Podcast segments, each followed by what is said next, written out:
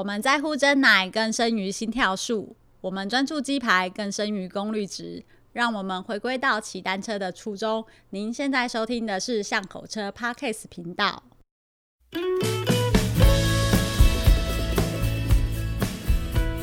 大家好，欢迎来到巷口车 Podcast 频道，我是 Nicole。Hello，各位听众，大家好，我是光头哥哥。我们今天很开心的邀请到百奇创意的担当人 Henry 来到我们的现场。哎，不对，其实是连线。Hello，Henry。Hello，大家好。Hello，哥哥好。Nicole，你好。Hello，Henry，好久不见，好久不见，你又来了。对，我又出现了。今天 Harry 会来，真的是有一个很大的喜讯要跟大家分享。虽然他已经有三个小孩了，但是他很认真的又生出了一个新的孩子。哦，其实这个小孩之前还有另外一个难产的，不过我们先介绍这个已经产出来的好了。对，他就 对，很开心。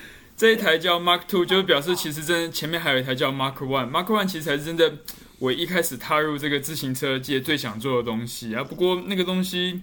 它会不会出现？我觉得也不见得要这么强求，我们就随缘吧。那现在有有这个 Mark One，看缘分，看，有更好的这个 Mark One，那就先把这个更好的孩子先介绍给大家。太好了，所以 Mark Two 吧？啊，Mark Two，嘿，是是是，嘿，晕了，呀呀呀呀呀，没关系，小孩太多，对，小孩太多了，小孩太多，哎，他被发现了，这个应该不要让我老婆听到哦。他已经习惯了吧？习惯了吗？我都不知道。嗯、对，所以说，那这一台 Mark Two 的一个出发点，我们想请 Henry 先跟我们来说一下。哦、呃，其实我们 Me Plus 的一个最初衷，就是说是一个很舒适的私家人旅行，让大家可以走得更远，看得更多。那以前原本的想法就是说啊，当然就是呃，汽车带着脚踏车的旅行，然后因为嗯。体能没有那么好嘛，不过他可能从家里就就出发就可以全程跑透透，所以当然是一个呃汽车也好，火车也好的一一个一个载具，然后带着我们跟脚踏车一起到一个点了以后，然后才开始去用用自己的双腿去呃完成最后那一段的旅行，然后用一个慢活的方式去了解当地的感受。那有这样的出发点来讲的话，我们就想说是要一个。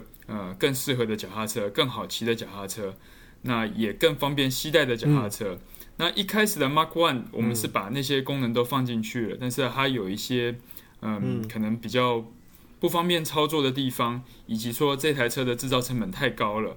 那对于一般的消费者没办法接受，嗯、因为制造成本高，就表示说我的售价也会高。那我们现在把这些东西调整回来，做成一个时下最最流行的一个电辅单车。那电辅单车的好处说，今天有马达在帮你推的情形下，呃，原本啊，我们可能呃，只是我们的双腿只能出力可能一一百五十瓦，但是现在我的马达在帮你出力一个两百五十瓦，你瞬间就有四百瓦，就一个跟一个职业选手一样，职业选手他们爬山可以很轻松的 从山脚一路到山顶，那现在我们也可以用这台 Mi Plus Mark Two 很轻松的从山脚就一路到山顶，啊，不用一路那样呃喘着气流着汗那样那样推上去。那这个是我们的一个出发点，嗯、那所以这样的一个产品，呃，嗯、目前为止我觉得它也满足了我们一开始的设定。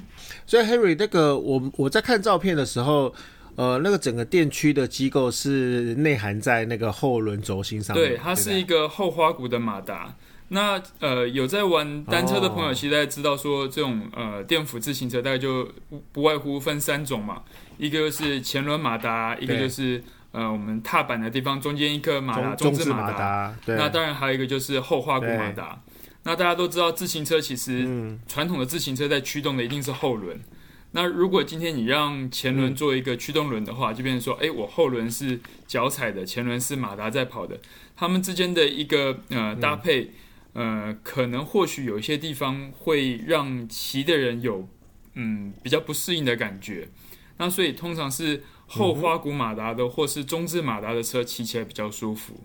那高阶的系统他们是用中置马达，所以他们把很多呃感测器啊、扭力扭力感测器这种东西都整合在里面了，让它从脚踏的地方就直接把力量呃一起跟跟着脚踏的力量一起带出来，然后透过链条、通过后变速才到后轮。对对。那那我们的做呃，我们选择这种后花鼓马达，它的出力是更直接，因为这个马达就直接在轮上面了，它出的每一分力不会被链条给消耗掉，它就直接到轮上。那以前的后花鼓马达有一个呃，大家比较不习惯的地方是，它的原本的呃感测器是一个速度感应器。那速度感应器它有一个呃比较不理想的地方是，它只要感觉到你的曲柄有在动了，它马达就开始给你推。那你有可能曲柄在动，不是你真的要出力，你只是脚在那玩玩玩，或者说你在下滑的时候，你就是呃惯性的去踩了一下什么的。那这种它突然的出力会让你有爆冲的感觉。嗯、那我们现在用一个比较高级的做法，就是说我们去找了一个真正的呃扭力感测器装在我们的踏板的地方。那用用这个扭力感测器去判断马达出力的时机。那这样整个车的搭配起来，它的骑乘的感觉就已经跟中置马达是完全一样。而但是它又不像中置马达这么昂贵，这么这么高不可及。那我们是。想透过一个、oh. 一个呃不同的组合去提供一个新的产品，一个更方便的产品，更舒服的产品给消费者。其实 Henry，你刚才讲的这些在那个泽泽的内容都看不到哎，好可惜哟。其实泽泽的内容大概都有，但是嗯，我其实这次来受访有点有点担心是。我不小心又讲的太工程，因为我我老婆常常在抱怨我，说我讲话讲一讲就变成说哦，都在讲一些很工程的东西、很专业的东西，一般人听不懂。那我们当初在泽泽上面放文案的时候，我们是尽可能去把它放成一个是一般人看得懂的文字。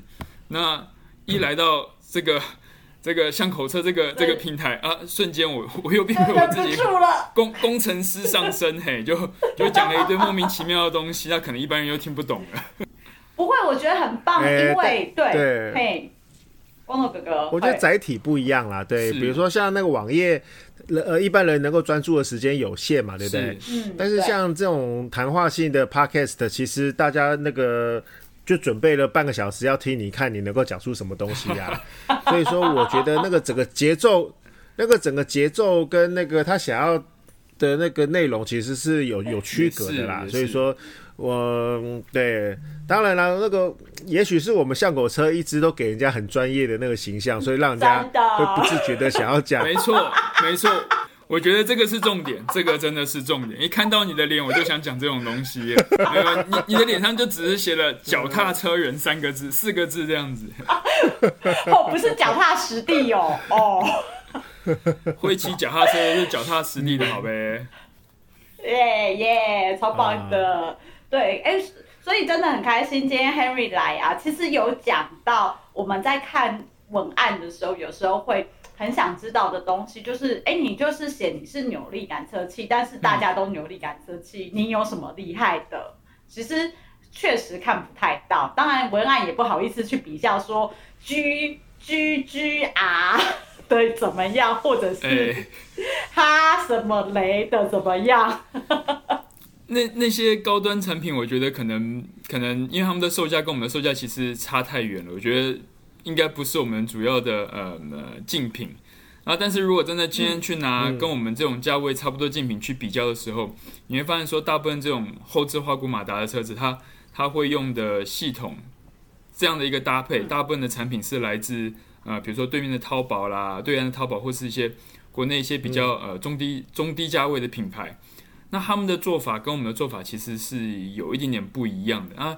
这种情况我们去批评人家好或不好，觉得也也不见得客观呐。所以，呃，我们尽可能是说，诶，自己的东西是我们想自己想要的感觉。那我们把这个感觉做出来了以后，然后让消费者自己去决定啊。当然，可能就是今天把 torque sensor 跟 speed sensor，呃，这速度感测器跟扭力感测器这个东西。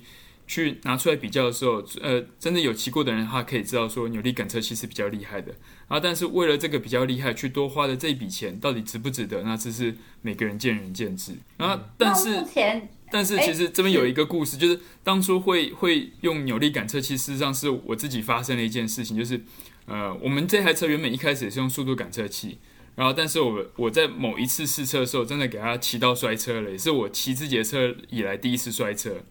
那这一次摔车，我们检讨到后面才发现说，其实这种速度感测器，它在某些条件下是有可能会爆冲，尤其可能起步啦，或是你重踩的时候，它它它会有一个爆冲的情形发生。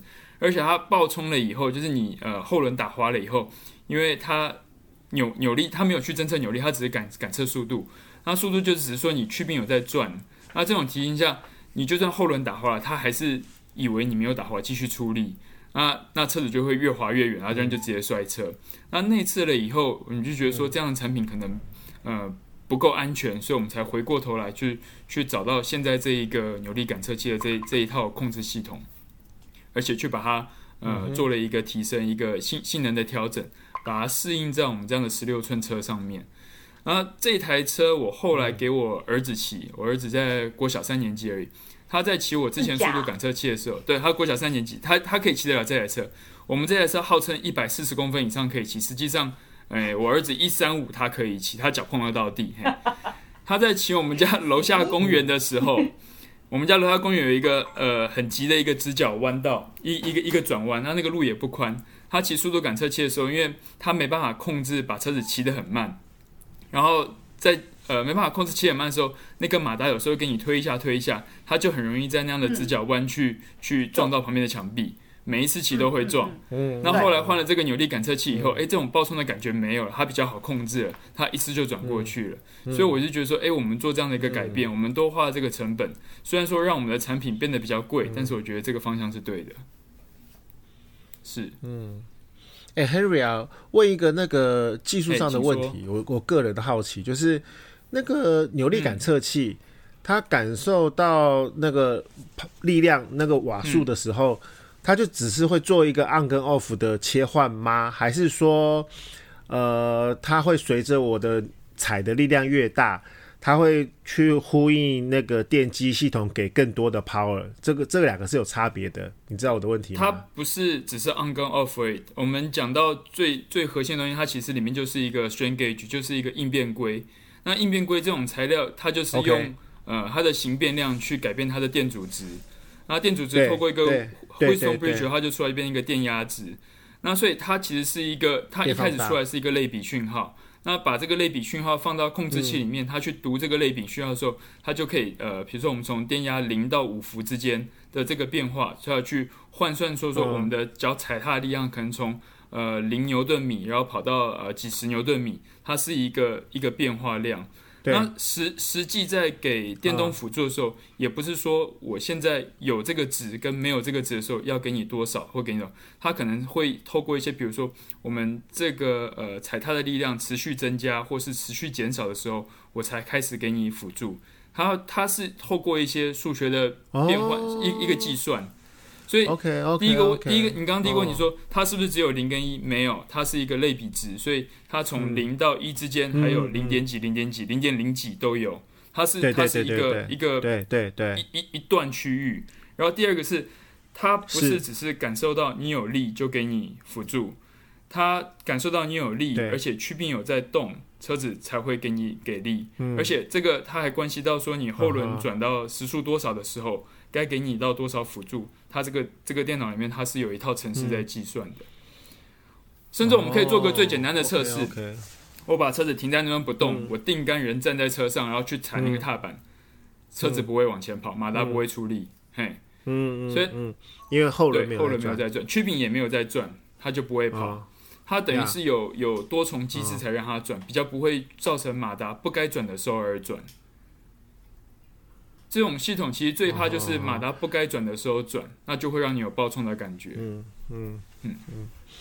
那我要接着问，就是我们现在看到很多的那个电动辅助自行车，然后尤其是呃，应该跟那个电机也没关系。我讲是说，很多人会在后面也会配那个飞轮呐、啊，就是不变速变呃就是 gear，就是比如说七段啊、八段啊、九段的变速器。那如果像你刚刚说的，就是，呃，你的那个车子有那个应变规，有那个扭力感知器的话，我我是不是有有可能可以做到，就是我放弃掉那个让让我根本就不需要让让骑乘的人去自己做变速的切换，而是用电脑去让他去做出不同的档位的这个这个效果？诶，其实很多人有这样的想法，然后我自己骑起来感觉确实可以，嗯、确实可以。它在一定的范围内是这样做是绝对绝对没有问题的。比如说我们单纯在都市里面骑啊，只偶尔遇到一些上桥下桥、地下道这一种的话，那你用你你这种坡度变化，而且我们也嗯速度可能也不会快，大概顶多就是时速二十几，不会跑到四五十这种速度的情况下，对，你用你用一个固定档位、一路骑到底都是没有问题的。也因为这一点，我们才会推出一个皮带传动、啊，那是另外一个故事哈。那我们会去推一个链条的东西，是因为呃自己偶尔也是会想去追公路车嘛啊，公路车的话，他们在 在在西滨上随便跑都嘛三四十几。那如果你用一个 fixed gear，然后而且这个电动辅助它只辅助到时速二十五公里，超过的你还是得自己踩。Yeah, 要切对它它超过得自己踩。我今天爬山绝对不输公路车，但是我在西冰上这种尾数要去追上公路车，还是得要靠自己的力量。是。哦，OK，好，你解决我的问题了，非常非常清楚。听起来这么让人家心动的一台车啊，嗯、那现在可以看得到这台车子吗？呃，有，我们现在陆续开始在全省各地做一些呃巡回的一些试乘会。哦、那第一场就是在一月九号礼拜六下午，在台北的 Velocity。嗯，嘿，哦，嗯，我要去，我要去，一定要来，一定要来。那其实呃，妈，我要专专程从花莲坐火车去，非常欢迎，太感谢了。我也是要专程带着护照进天龙国去。那，呃，Mark Mark Two 的呃设计师，包含我，包含另外一个工业设计师黄培华，我们都会在现场。那希望呃能透过这个机会，有更多朋友给我们一些指教。那这个车虽然说我们都已经决定它长什么样子了，不过还有很多呃最后细节可以在改善的地方。那也希望透过这个机会，把这个产品做到更好。更完美，所以欢迎大家来给我们指教，感谢大家。一定会的，因为呃，谢谢。你知道所有的在这这上面的看得到的东西呀、啊，大部分都可能是一个理念，或者是它是预购，所以不一定有实体的东西可以看。但是今天的 Mark Two 啊，却可以呃让你有实际到现场去体验试乘。感受这台车的呃速度感啊，是不是像那个 Henry 讲的一样，不会有包冲的感觉？那这样子可以实际去体验，真的实在是太棒了，而且是全省哦。虽然现在是先公布了第一场在台北的时间，但是我很期待说后面的活动可以陆续的办起来，然后一直一路这样办下去。我们也希望能继继呃一一路多走一些地方，多多看一些朋友，多认识一些朋友。把这个这个好产品带给大家，介绍给大家。耶，骑 Mark Two 环台。哎，有机会是。等到可以组成车队的时候再来办，不急不急。嗯，没问题的，因为我们这一次嗯疫疫情的关系，那所以我们的很多零件都已经在前几个月都已经直接定下去了。我们第一批就直接做一个很大的一个一个比较大的数量。那这个要组车队应该是没有问题的。那只怕大家不来买车，不怕我们车子呃没没有车交给大家。说的实在太好了，超前部署，一定要的。超前部署哎，好跟上流行哦。因为像泽泽这种平台，其实以前也有很多个案很 很多个案例，就是说哎东西做的概念很不错，然后东西也真的呃有机会量产，但是等它结案了，然后到量产这个时间拖太长。然后让支持的人有一点觉得嗯不是很舒服的情形，那这种我们我们也希望能把它尽量避免掉。所以我们是先把量产投入了，然后才开始让这个产品曝光，接受大家的预购。那过了这一波预购以后，等产品真的推到市场上的时候，我可以跟各位保证，价钱不是现在这个价位，那就会回到原本我们该卖的价钱了。现在是比较回馈的价钱，是。对啊，所以各位巷口车的听众们，就是如果现在呃刚好这礼拜有在台北，那你可以到 Velocity 来参加这场试乘的活动，直接在现场下定，或者是说你再回到泽泽上面去看再下定，都会比等泽泽这一波预购过了之后你再来买来的划算很多。确实，你要相信 Henry 说的话，他后面可是会当女杀手。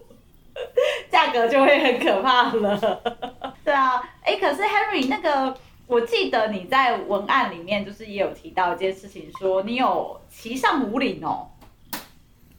呃，其实骑这种电辅车上五岭真的是蛮轻松、蛮作弊的啦。我就觉得这个好像也没什么好 好拿出来说嘴的，因为我们那次其实就就就只是想要做一个车辆测试，因为我们的电池比人家大。那既然比人家大，表示我们可以可以爬坡，也可以爬得比人家久一点。那我们啊啊，一般的啊，比如说什么蓝蓝色公路啊、松鼠坡这些中部这些小地方，这种坡可能呃三五公里、十公里的，可能一下就爬完了。那我们只是想要知道说，哎、欸，这个电池到底可以撑到多久？然后我们就继续骑五岭。然后只是那一次骑上五岭后太冷了，然后电池也没耗完，我们就懒得再骑下去了。那所以可能之后还还还会再去找更长的坡再来试一次，看到能撑到哪里去。直接吸进。等等等，你你说上五岭？你说上五岭，然后电池没耗耗完啊？没有，我们我们其实作弊了。我们从清境开始骑，那一次是他们 Birdy 车队的一个活动，哦、然后我只是跟着去看热闹。然后他们骑 Birdy 骑得很辛苦，那我就骑个电扶车，就就在山上等他们，等得很冷。那所以后 后来就就提早下来了。嗯，就是你还比补给快，哦，那表示那个电池的续航力很大，哦。呃，是因为我们的电池呃其实是也也算我们这次的特色之一。那大家知道说像，像像 Tesla 跟 Gogoro 以前早期的锂电池的核心，他们是用一八六五零，后来他们去采用了能量密度更高的二一七零零。那在自行车界的话，目前是没有人用二一七零零的，因为大家可能有现有的模具啊，这些呃设设备成本都可能还卡在那边，没办法去直接跳到二一七零零。那因为我们没有这个包袱，所以我们就直接上二一七零零。我们的能量密度是比较大的，好神奇哟。对啊 okay, okay. 我一听到这种，oh. 你知道这种新的数字，就觉得哇，这应该会很贵吧？这是 Henry 佛心来着耶。单单 价是有高一点点啊，但是因为毕竟我们是一个新的品牌嘛，然后如果不给一些好东西的话，那这个也说不过去啊。对啊，牛肉都端出来了，不是来猪哦，嗯、是 是牛肉。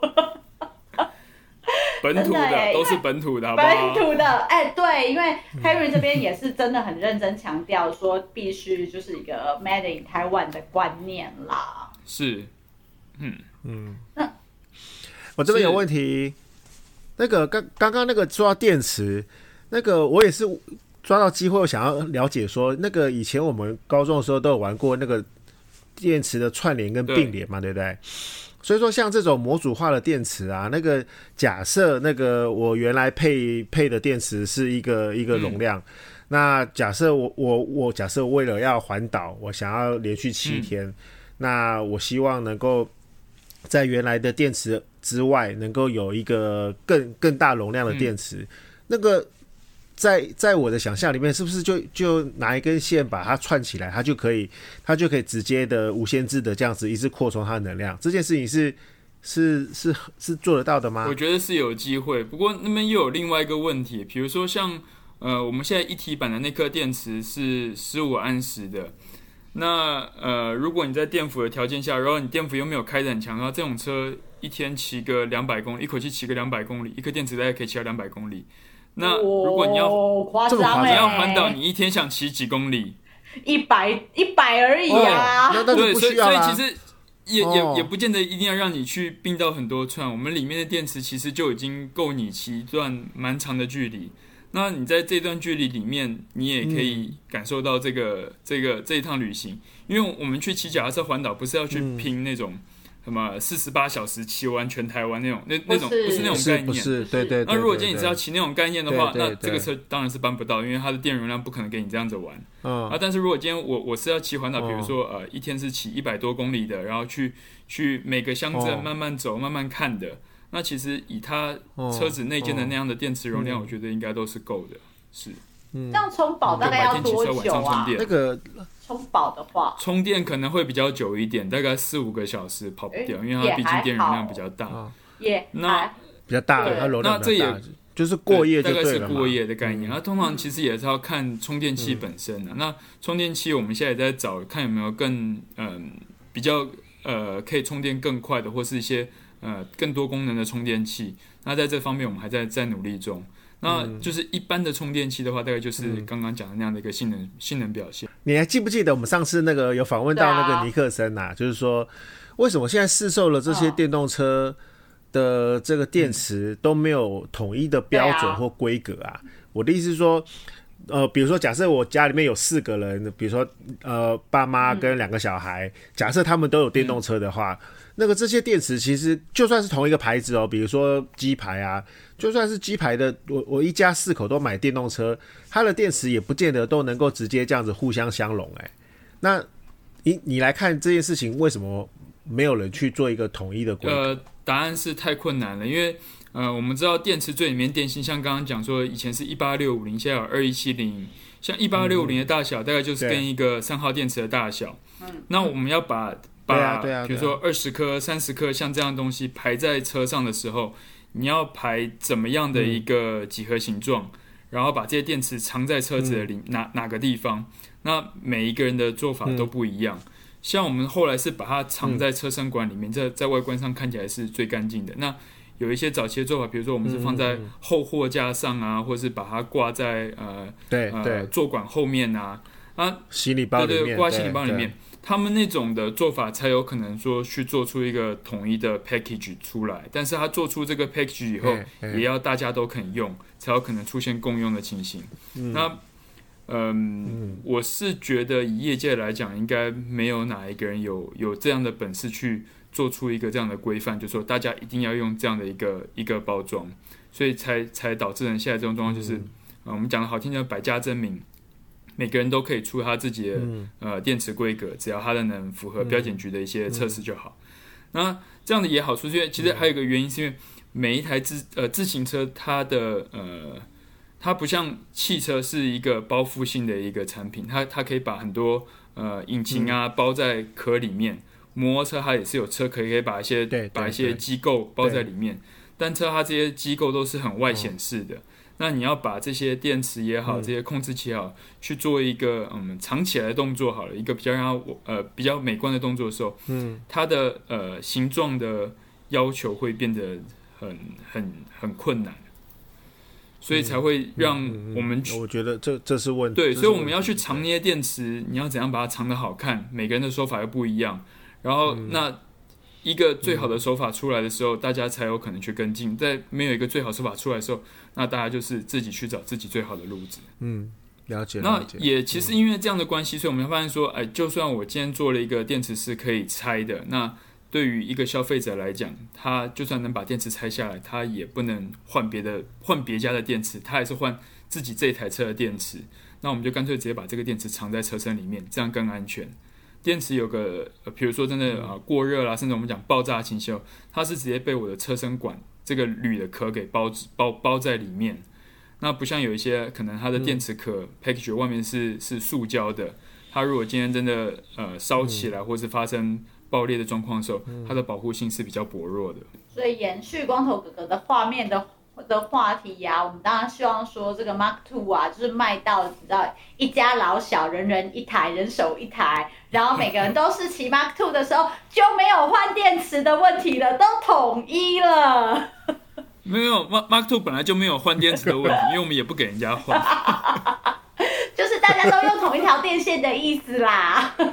是是是，对，就不用那边换来换去。这种这种充电器其实也还通用性也还蛮高的啦。那这种充电器的呃共通性的话，呃，像我们用的充电器就是标准四十二伏充电器，在呃很多其他系统，他们呃电扶自行车他们也是用一样的充电器，嗯，只要那个头能接得上去就可以。嗯，太棒了，其实就是共通性的重要啦。不要说，哎、欸，不要说像以前我们手机那个年代啊，就是 Sony 有 Sony 自己的充电线，嗯、然后那个什么，哦、对，对，那个 Motorola 有 Motorola 的，Nokia Nokia 的，Everything 有 Everything，Siemens 有 Siemens，大家就是你知道各各搞各的，最后终于都被统一了。啊，还有一家没被统一。等一下，谁统谁？哎，不知道，看谁的权力金了。谁捅谁？对，所以说这一切都是最后我们呃电辅车其实真的是一个世界的主流啦。我觉得不管是呃是到哪里，大家就是慢慢的都可以接受了这样一个产品，而且它让更多呃比较少接触脚踏车的一些朋友们呐、啊，像是接巷口车的很多听众们，因为大家可能都是婆婆妈妈啊，或者是年纪特别小或者年纪特别大的，他们都可以更自在的来享受一个。